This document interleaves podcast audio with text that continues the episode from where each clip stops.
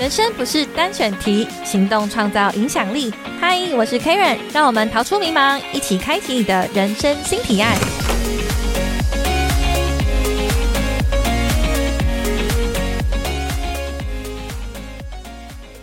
大家回到人生新提案的节目。我们节目呢，常常会跟大家分享关于创业斜杠，让你的人生有新的提案可以做选择。那我们也常常邀请来宾来谈谈他的事业。那今天这一集呢，我们邀请到的是 COGI 服饰的主理人乌玛。那乌玛呢，跟我认识大概一两年时间，然后是在工作上认识的。我是从他当业务，然后再到现在创业，现在。创业之后呢，我觉得有很多很多的共鸣，所以特别想要邀请他来跟大家分享，哎，怎么样从一个劳动阶级 的人到创业项目这样。好，那我们首先呢，先邀请乌马跟大家打打招呼。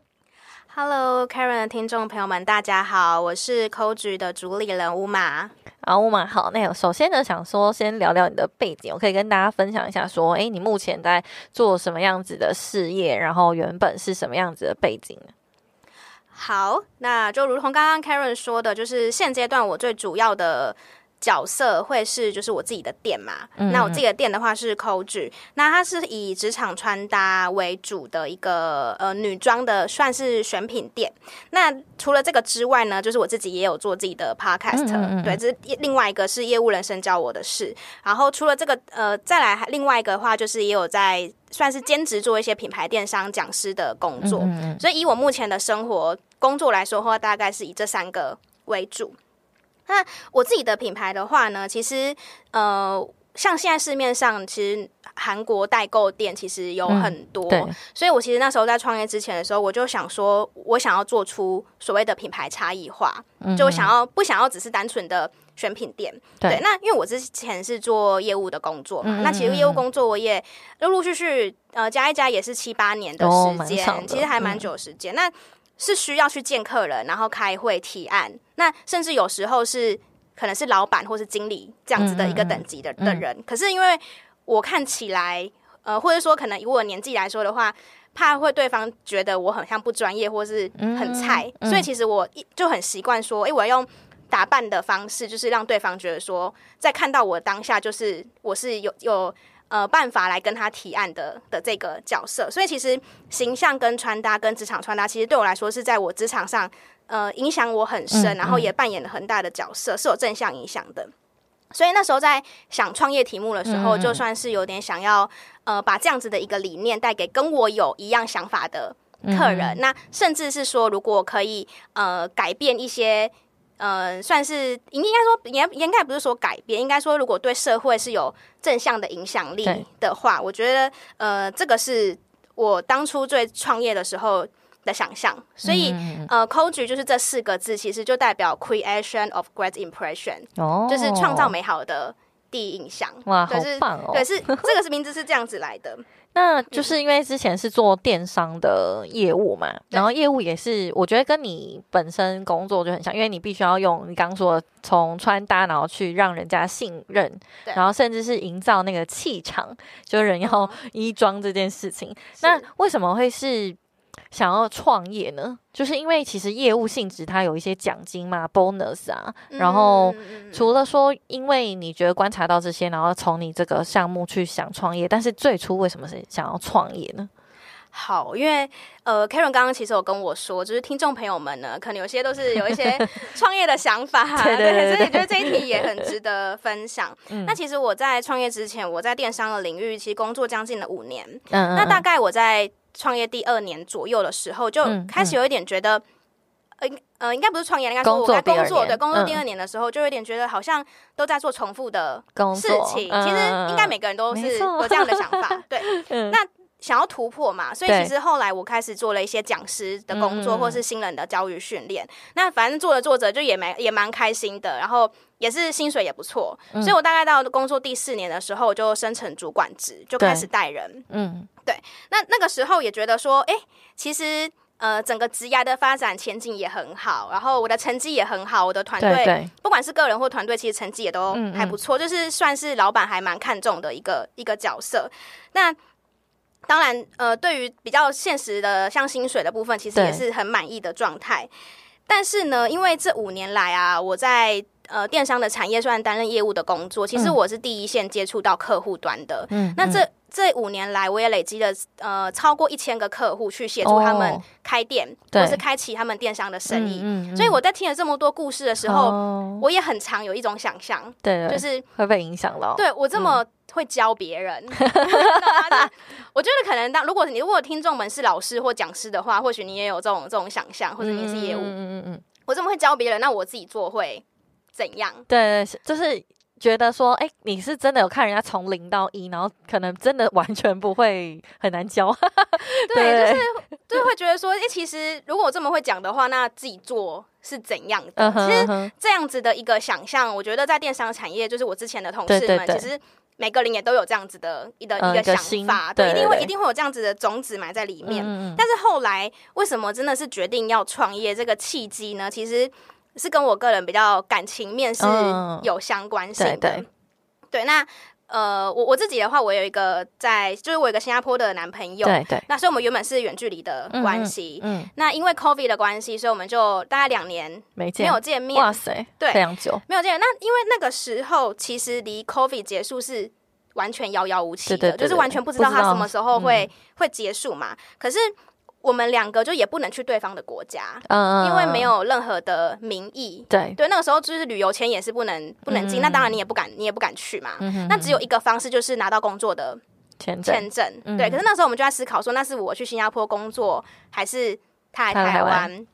对，那因为他其实呃很很还蛮还蛮喜欢台湾的，他之前来台湾台湾旅游嘛，嗯，然后他就他就是有提议说，那要不要我们在台湾？创业，对，那因为他知道我自己是有数位行销跟电商的的背景，对，那他自己的话在时尚零售跟呃算是流行的这个产业，他有很大的热忱跟热情，就他自己本身对非常喜欢的，而且他我自己是觉得他也蛮有天赋的，对，所以那时候就说就是有因为有这样的契机，就开始嗯。做后续的计划讨论这样，对对对，很好很好，因为这就让我觉得很酷。因为是不是他因为这样拿就拿到那个就业金卡类似这样，还是其实好像不是就业金卡，因为我们两个算是合伙的关系，等于是说他是有投资在。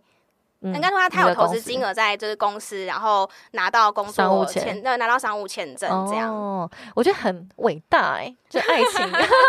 要克服这个国界，然后创业，然后两个又相聚在一起，暌违两年。对，因为其实呃，我觉得真的每一个人对于人生的想法可能会有很多不同的面向，对。但呃，我觉得每个阶段可能或许也不一样，但但在我那个时候，其实我会觉得工作。可以再找 更好的，可是对象很难再遇到对对一样的，对对对，所以那时候我是以这个想法才想说，那没关系，反正不管怎么样，嗯，就是如果我有能力的话，我还是可以找到更好的工作或是什么之类的，就就是可以自己创造或是。呃，比较不会去担心这件事情。嗯，那因为原本其实 c o 它是纯线上的，然后也是跟你原本是做电商系统是因为有关系嘛，所以你是维持在线上。然后后来你就是把它变成实体店。我想了解说你为什么会做这样的选择。好，我觉得这个也很值得讨论，是很累。对，就是 没有，因为其实呃，这个其实也会牵扯到有，当然有很多呃关键点呢。但其实最关键、最关键一点是我当时候刚开始做电商的时期的时候，因为呃，我本身也不是 KOL，我那时候也没有经营 Podcast，所以我那时候是完全一个就是素人，然后也不太喜欢用社群，就觉得社群比较私底下的。就是比较私人的，比较没有公开，对，就是素人呐，应该这样子说。那网络上也没有人认识我，嗯，所以其实我觉得创业就是当时候面临到最大的问题，就是所谓的流量。啊，品牌对，就是没有人认识你。第一个是没有人认识你，第二个是就算有陌生人可能看到你的广告，但他怎么相信你？对对对，信任度，这个信任度，我觉得信任度跟流量这是呃。最直接需要去考量到的问题，嗯，那因为那时候其实有少量投广告，然后我自己会看数据嘛，对。我就会觉得说，哦，既然我都已经会看数据了，我看呃我的后台的数据，假如说今天有假如说两千个人进进来网站好了，那最后他们可能平均看了多久，他们的整个流程这些的，嗯，但是我总是猜不到说最后不下单的原因是什么，因为你也没办法，你只能推测，对，数据你是可以推测，但你没办法完全知道。转理由单为什么不对，为什么不理由？为什么那个那个理由是什么？那后那后来我们就想说，不行，那我们要走出去。嗯而且因为呃，我跟我男朋友其实我们两个都算是可以面对人群的人，嗯因为我以前是做业务嘛，那他其实也是做零售业的，所以他我们两个完全 OK。那我们就想说，好，那我们就是把广告费的预算，因为其实钱也是很有限的，对，我们想说，那我们就把广告费的预算挪掉，拿去付租金。金？嗯嗯对，所以一开始我们是在内湖那边有一个 pop up store，对然后因为嗯现在在中山嘛，对，那时候嗯是先在那边有一个大概为期六个月的快闪柜。嗯那那个时候我们就觉得，其实我把广告费挪去做租金的这个预算是很正确的，因为呃。虽然应该是说那边虽然流量也没有到真的这么多人，但是至少每一个进来逛的人，你是可以面对面跟他们交流，交流讲话，嗯而且我们在那边的时候，我们就已经有感受到说，虽然人流不多，可是我们实体的转单率非常的高。哦，对，因为他会去购买，然后他会甚至买对以他没有想要想到要买的另其他东西。对，对其实呃，后来我们有去思考过，然后那当然可能也是因为我跟呃，应该说我们两个店员的角色 其实都扮演的很好，嗯就是我们都还蛮会跟客人就是。呃，不管是聊天也好，或是了解他的需求，帮他推荐也好，嗯就是我们实体的转转单率很高。嗯所以这也是为什么后来就是在快闪店结束之后，就决定说，虽然说租金很沉重，对对，但是还是 想说可以往实体店面发展。最主要的嗯原因是因为、嗯呃，后来实体的业绩有比网络的好，这样子。哦，很有趣哎、因为大家我觉得现在现代人好像都会停留在我做网络就好，我做网络转单等等的，然后什么嗯广告投放，然后转换率等等。但说实在，我知道的其他品牌，他们发展到一定的程度，一年在广告投放要花一千多万以上，才有可能比较有好的效果，就有点被。绑架的感觉，所以你直接到实体店，原本会觉得哎蛮沉重，但现在听到你说哎这个转单有黄金交叉，我觉得就还蛮好的，感觉做了一个正确的决定。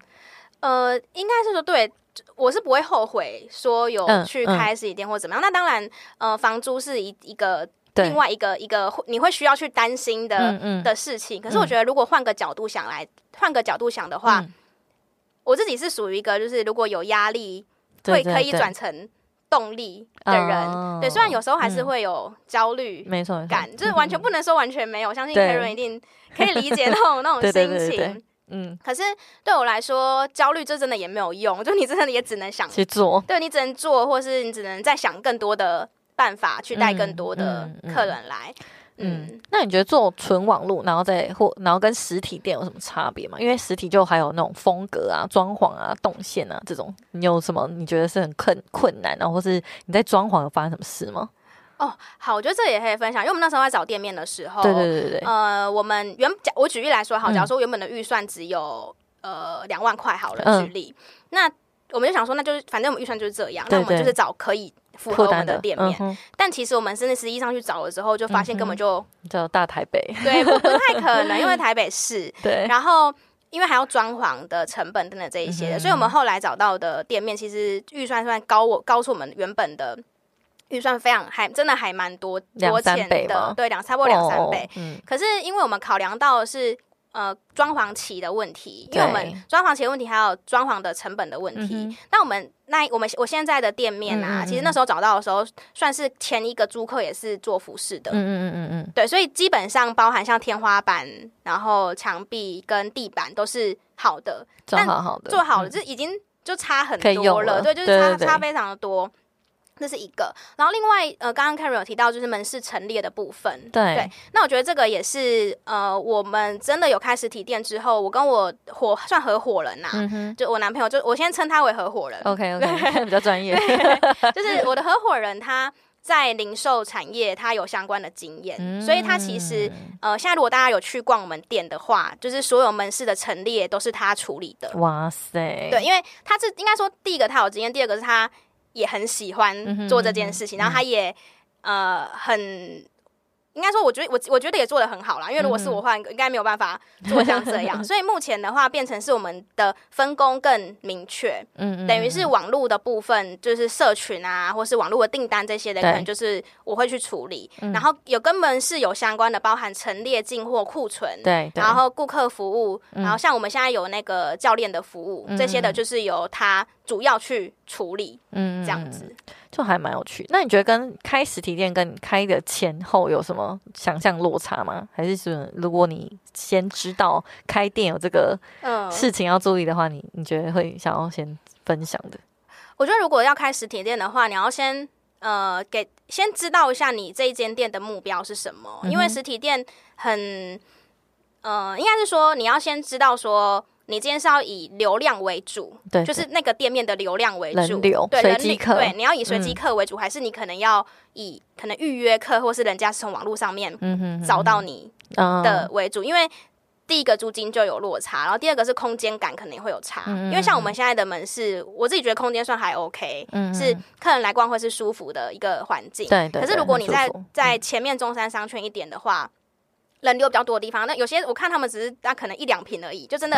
稍微比较挤一点点。对，所以我觉得你要先知道说你到底是要以人流量为主还是预约服务为主。对，服务为主。像我们的话，目前是呃以服，其实说实话是以服务为主。然后我们有做一些像职场穿搭教练的服务，那这种客人就会直接预约来我们这边两个小时。嗯，对，类似这样子。所以我觉得呃，第一个是你要先知道说你呃找店面，你想要这个店面带给你的。目标嗯是什么？要清楚，对，要很清楚，不是说哦，我觉得好像不错，不要是那种我想拥有一间店这种幻想。我觉得这边人流很多 哎，可是我也必须要说，人很人流很多，并不代表他会进来，他会进来。对，这个对对对，可能客群不一样。然后再就是说。呃，你店里的转换率也是可能你要怎么请，你要请店员嘛？那当然，我们现在还没有请店员，我们是自己自己雇，这都要一起考量进去的。我们其实我我有开店的经验，那不我开，我们家以前经营那个照相馆 十二年吧，所以有时候那种店头陈列。照相馆有店头陈列哦，就是 想不到吧？就是那个证件照的拍摄流程嘛，然后呃，来洗大张照片、小张照片，因为要教顾客辨认那个大小尺寸啊这些，所以店头我们还要每季会更换一下，就是那个也是误打误撞这样子而来的。所以你刚刚讲那随机客，然后客群，哎，其实就觉得还还蛮熟悉的。那另一个点是因为 COGI 服饰蛮多是韩国服饰嘛，从韩国直接代购代购，然后进货进来的。对，那我觉得有个很好奇，就是因为我知道乌马不会韩文，对，然后我觉得这样很厉害，就是你可以直接跟韩国那边小帮手进货，然后就想说，因为其实我觉得还蛮多人一开始起步想要做代购，因为我自己也做过代购一年的时间，后来就失败。没事没事，对，那你是怎么跟小帮手沟通，然后怎么建立这个资源的？好，我觉得这一题也是。我还蛮常被问到的问题，对，就是有时候是朋友啊，有时候是客人，都会问说我怎么开始的？因为我的背景就是业务跟电商，然后我没有做过采购，对对，然后因为疫情的关系，其实那时候也还不能出国，对，还不能出国，然后我也没有在韩货店上班过，因为有有蛮多人都是。想要开店之前，先去衣服店上班，没错没错，之后就自己出来开嘛。蛮多人是，就是直接成直接复制，这样是最快的。嗯然后呢，那时候其实我网络上面查也有很多批货的教学。嗯哼，对，有有，我也去上过。你有上过？对，批货教学。那那时候我就一直在想，我到底要不要去直接去上？其实是比较快的。可是我又有一种声音告诉我说，就是如果我自己没办法研究出来的话，就嗯，应该说会想要先自己研究看看，然后真的研究不出来。再去上课，就因为有一个创业的心态嘛，你就觉得这个要自己研究才是我在创业。对对对，就是自己研究，然后当然省钱也是另外一个啦，因为毕竟教学你也不确定实际上是怎样的。好，所以呃。后来我就真的就是被我研究出来，呃，所谓的这个批货流程。对对。但是其实我前期我花了很多很多的时间在找所谓的供应商的联络方式。嗯嗯。所以其实像网络上面有有一些是直接在卖供应商的，嗯，我知道，联络方式。那但我就是自己花时间找哦，找这一些，就是其实网络上面的资料，呃，怎么怎么找这些的，我觉得大家或许可以去真的。更知道资料收集的的方式或方法，其实我觉得不管在在什么产业都是会有帮助的，所以我自己摸索起来、摸索出来的嘛。嗯，那其实像在韩国东大门的呃，回到刚刚 Karen 的问题，就是韩文这件事情。对，其实，在韩国东大门，他们批示算是还蛮成熟的。对，那对于他们来说，他们其实有非常多的中国跟台湾的客户，嗯所以有一些呃品，有一些设计师品牌，他们会甚至还要请中、会讲中文的小帮手。嗯嗯嗯嗯。嗯，对，那目前来讲的话，我都是会用可能用简单的英文嗯跟他们沟通，然后有一些有些我打就是传讯息给他们，我就是传英文，他就直接回我中文，那他可能就我也不知道为什么，他可能就知道我是会讲中文的人，他就直接开始用中文跟我蛮好沟通这样。嗯但你说如果不会韩文的话，会不会遇到一些嗯。问题或是挫折？我觉得还是会，就是对当你今天货品遇到状况的时候，嗯假如说呃，可能这批货过来有什么瑕瑕疵疵，，嗯，颜色不对，要退换货，对，嗯或这种的，你就真的会稍微辛苦对一点点。你可能要想办法找会韩文的朋友，嗯就是稍微帮忙翻译一下，然后就是传讯息嗯这样。子。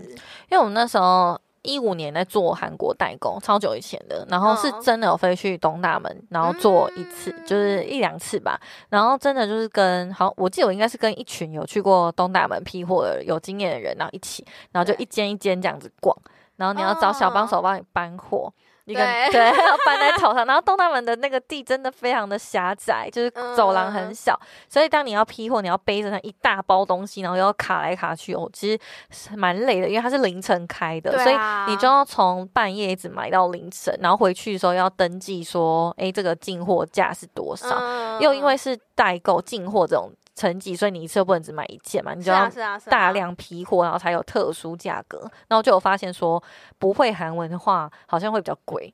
就是你会韩文的话，会稍微便宜一些，因为你可以沟通，然后可以杀价，用韩文杀价。对，所以哦，忘了补充，我会一点韩文，所以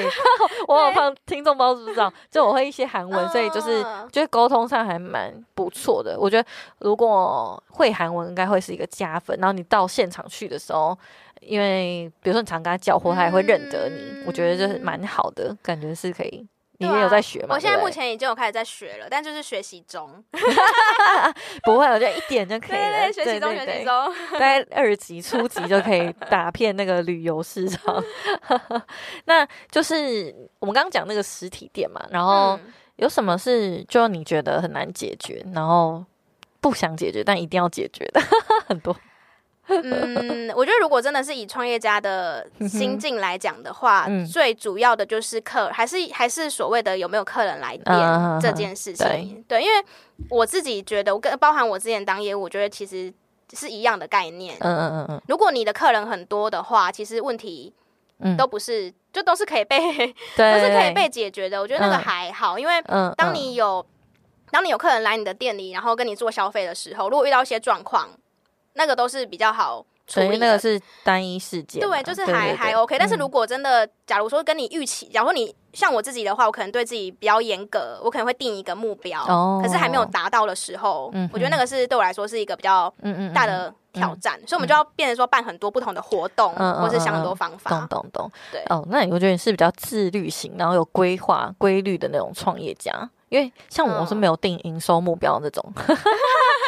然看不出来，但是就是我觉得我自己算是蛮弹性的，有就好了，活下去就 OK 这样子。因为我们没有实体店，所以没有那个固定成本，所以就哦比较没有那个心理压力。我我完全可以感受到，就你觉得那个、哦、好，每个月要重新开始，每个月营收，然后租金全部重新开始这样。那有没有什么？嗯你觉得是自己在建立商业模式的这种嗯过流程啊？你是怎么建造商业模式的？因为你刚好说，嗯呃，你会想方法去增加一些营收嘛？嗯，了解了解。好，嗯呃，我觉得对我们来说的话，我们像今年我们就有一些不一样的突破，对因为我们就是一直，因为我们已经做职场穿搭做了一年多了嘛，对，所以。呃，应该说认识我们的人，已经有应该算是有一定的人是知道说，哦 c o a 你们就是做职场穿搭的衣服，嗯所以他们可能平常要度假，他们就不会想到我们，可他们可能想要职场就会嗯想到我们类似这样子。所以我们在今年的时候，我们就是有呃想说要怎么样，当然是以提升业绩目标为主前提嗯去想这个策略。嗯那因为我之前有这样子相关的经，就是有呃。应该说，我在这一年当中也做了很多直播，然后教大家怎么穿搭这对些对对，然后有一非常些用心，非常用心。嗯然后当然也有一些顾客给我们回馈说，哎，其实这样子是帮助到他们。嗯，对，嗯而且我觉得最大的改变是，呃，应该说这个商商业模式，嗯呃，为什么那时候会想到，其实是来自我一个客人，嗯嗯嗯嗯，就是我还蛮感动，因为他本来呃他是就是台中的客人哦，对对然后他哦然后他本来就是没有呃他不是上班族，嗯。就他上班不需要穿正式的衣服，嗯对对对但他觉得他喜欢我们家的风格，嗯嗯嗯。所以他就是呃会买我们的，会来会来买他他是来有来台北的时候，还甚至还会特地来我们店店。里，之前内湖的时候也有嗯来，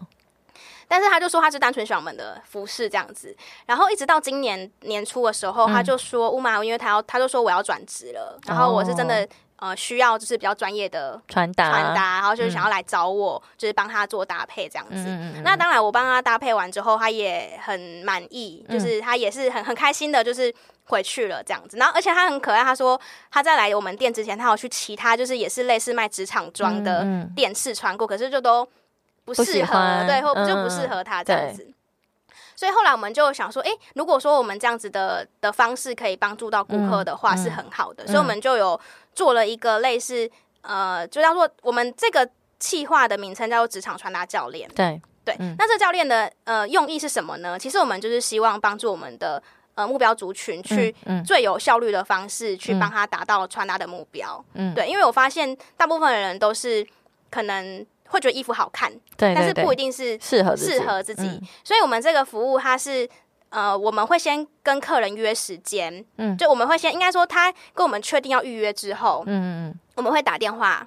问他说你这次目标是什么？嗯假如说你是要参加什么活动吗？还是等等之类的？然后我们会知道说你现在衣橱里面有什么衣服。嗯那甚至我们还会跟他讲说，如果你觉得你就是想要喜欢这件裤子，嗯你就把这条裤子带来，然然后来我们这边找适合的嗯上衣或是外套都 OK，就是不是以销售为目很棒的。哎、就是我原本以为是在你那边找适合的衣服，然后你把它 搭配，原来是他也可以带自己的衣服，跟他平常适合想穿的东西过去，然后你们再多一些配件或是建议给他这样。对对对，因为嗯对我们来说，这个企划最主要的目的是要帮客户解决他们的嗯嗯嗯，呃穿搭上的问题。嗯那当然也有一些客人，他可能来了，他就是明明就带他的衣服来，然后最后还是觉得我们的比较好看，对，就也也 OK，对。但是我一直都没有去强迫说一定是在我这边。嗯当然，在我这边选到就是大家都开心是很好的，所以呃，在他来之前，我们会先帮他挑好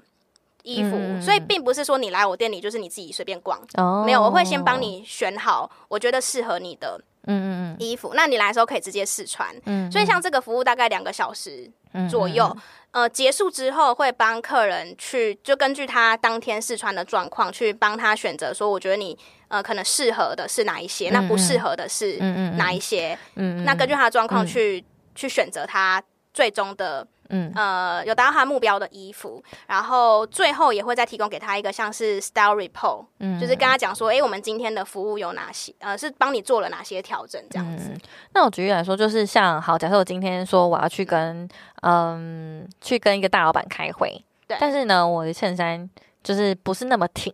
所以就、嗯就有一个这样子的问题提出来，然后到你们店的时候，你可能会先帮我准备好相关的配件吗？还是什么？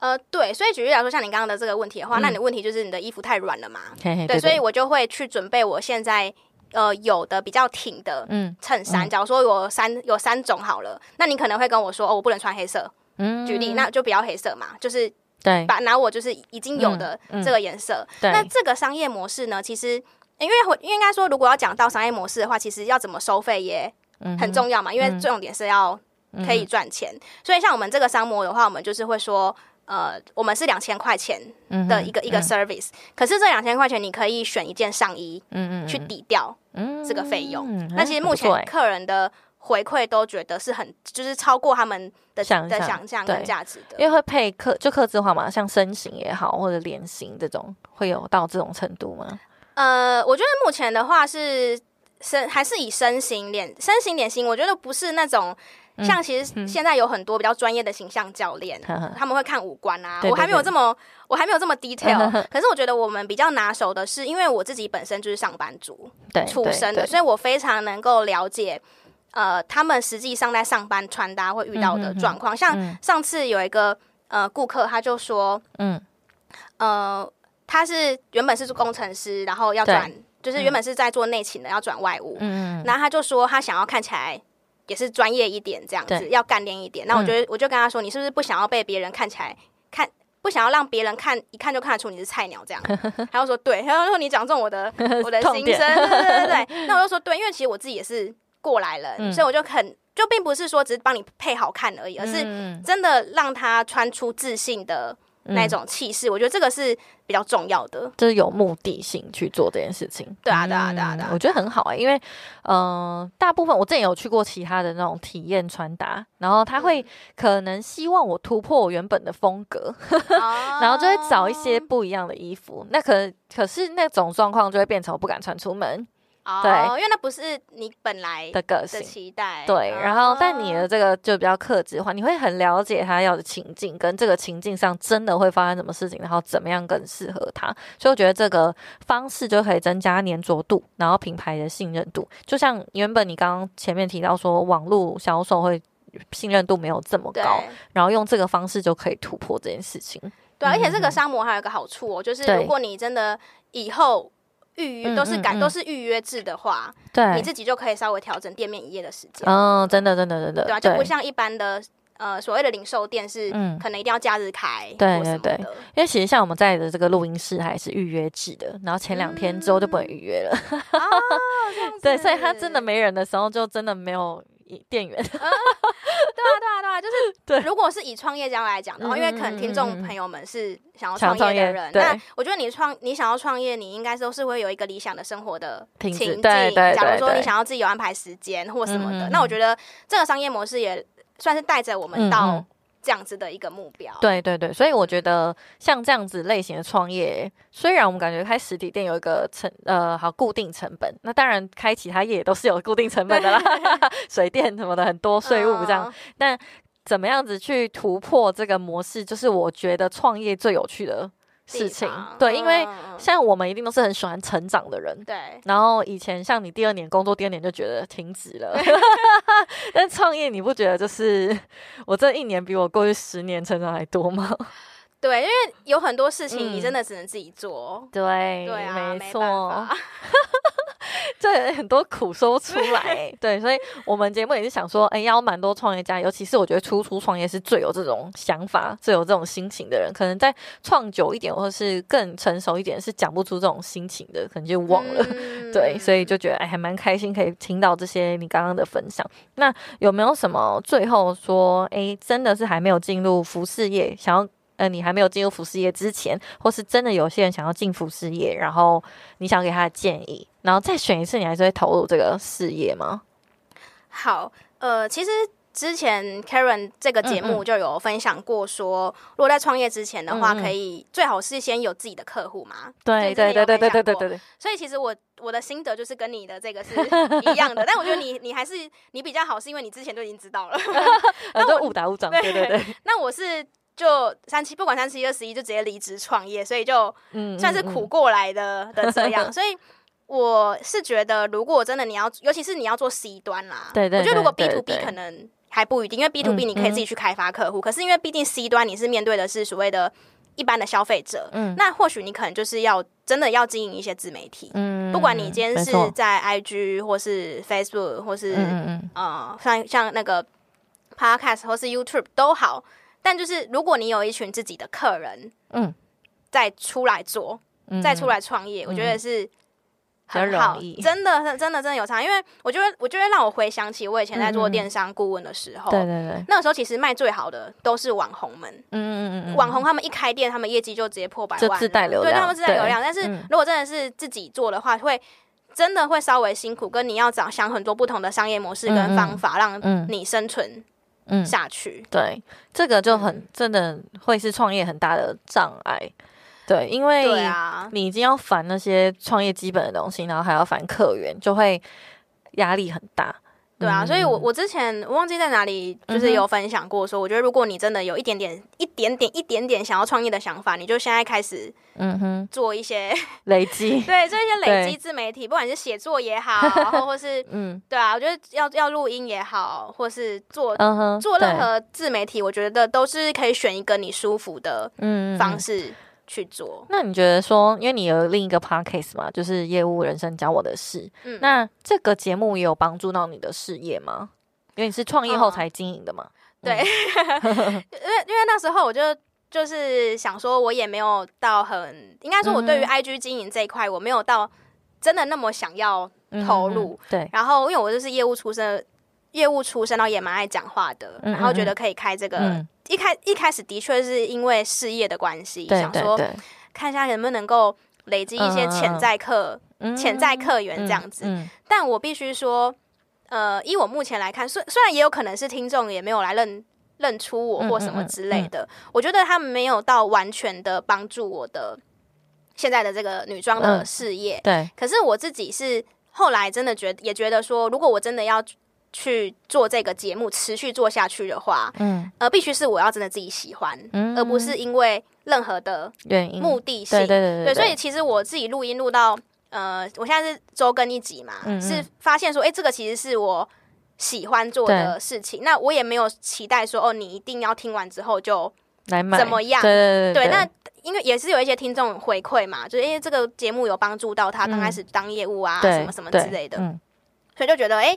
如果有帮助到人的话，其实也很好，就没有一定要什么的目的性，就是反而到后后期，呃，做这个节目就比较不是因为事业的的关系，而是因为，而是反而是我有时候在很烦。很烦的时 候，抒发心情对，反正我觉得是一个还蛮好的一个管道，这样子。好，那我们节目也差不多。那最后呢，如果说哎，听众朋友听完然后想去你的服饰店，然后想要来做一些穿搭的教教学或者培训的话，要怎么找到你呢？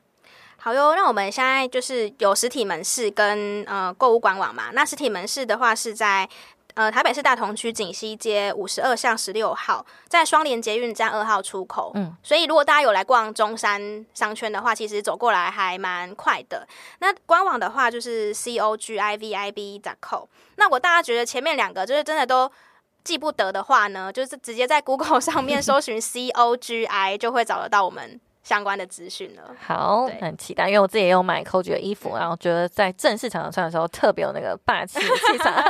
所以如果那个听众朋友想要增加自己在服饰穿搭啊、创业啊，然后谈判气场的话呢，就欢迎可以到 Coach 来逛逛。好，那我们今天节目就到这边，谢谢乌马的分享，谢谢 Karen。